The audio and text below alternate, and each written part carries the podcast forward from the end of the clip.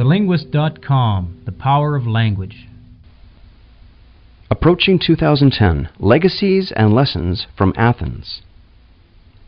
John Furlong, CEO to the Vancouver Organizing Committee for the 2010 Olympic and Paralympic Winter Games, VAN-OC, has a favorite moment from the 2004 Summer Games in Athens. On the last day of the Games, Vanderlei de Lima, the lead runner in the marathon, was tackled by a member of the crowd. With the help of other onlookers, de Lima got back on his feet and kept running, finishing third in the grueling race. There was a moment, said Furlong, speaking at the Spirit of Vancouver event sponsored by RBC Financial Group, when his dream was almost wiped out.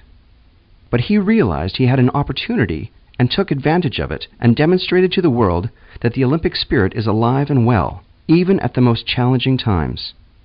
His finish in the stadium showed true class in his incredible finish, and he was an Olympic champion of an entirely different kind. Furlong believes it may have been the most memorable moment of the Games, because it wasn't about the medal, but about the power of the human spirit and effort the athlete was able to make at that moment.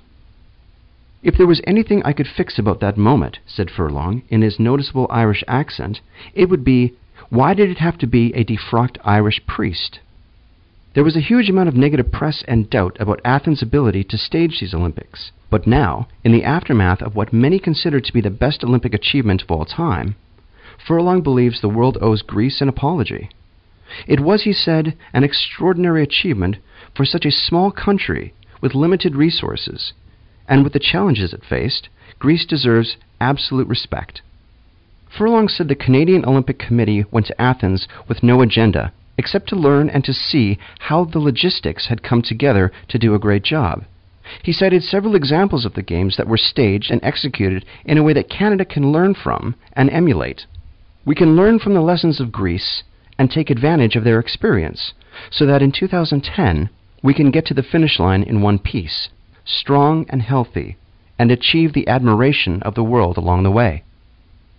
The athletes' village was an incredible physical phenomenon, said Furlong, a massive infrastructure made of pure white marble. The village easily housed up to 20,000 people, which, as Furlong pointed out, was as big as 60% of Canadian communities. The atmosphere was communal and friendly, and gave the committee a sense of how important the village is to the spirit of the Games. To manage the logistics of transportation, in what is normally a very congested city, Athens implemented Olympic lanes, meaning drivers could not be in the lanes without a permit pertaining to the Games. The lanes were completely respected and made it very easy to get around to the various venues and events. Security was not over the top. It was dialed down, but professional, Furlong said. He noted that this is one of the great opportunities we have in Canada because our security is considered internationally to be world class. We can show the world we can do it just as well for much less money. Furlong acknowledged there was some disappointment for our own athletes, but this is another lesson we can learn from Athens.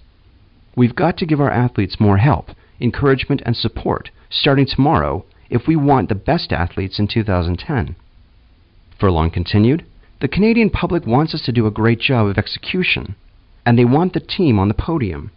If we do both, this will be the most celebrated endeavor in the country's history, and we can't settle for anything less. We've all got a role to play in making that happen. That role includes not just Vancouver, but all of Canada. The vision is that the country will be more proud, that we will have achieved relevance, that the youth will be determined, active, and inspired, that every child will have experienced what it is like to play, that we will realize the true value of being a Canadian and how lucky we are to be Canadian. It is the vision of a promise kept, concluded Furlong. TheLinguist.com The Power of Language.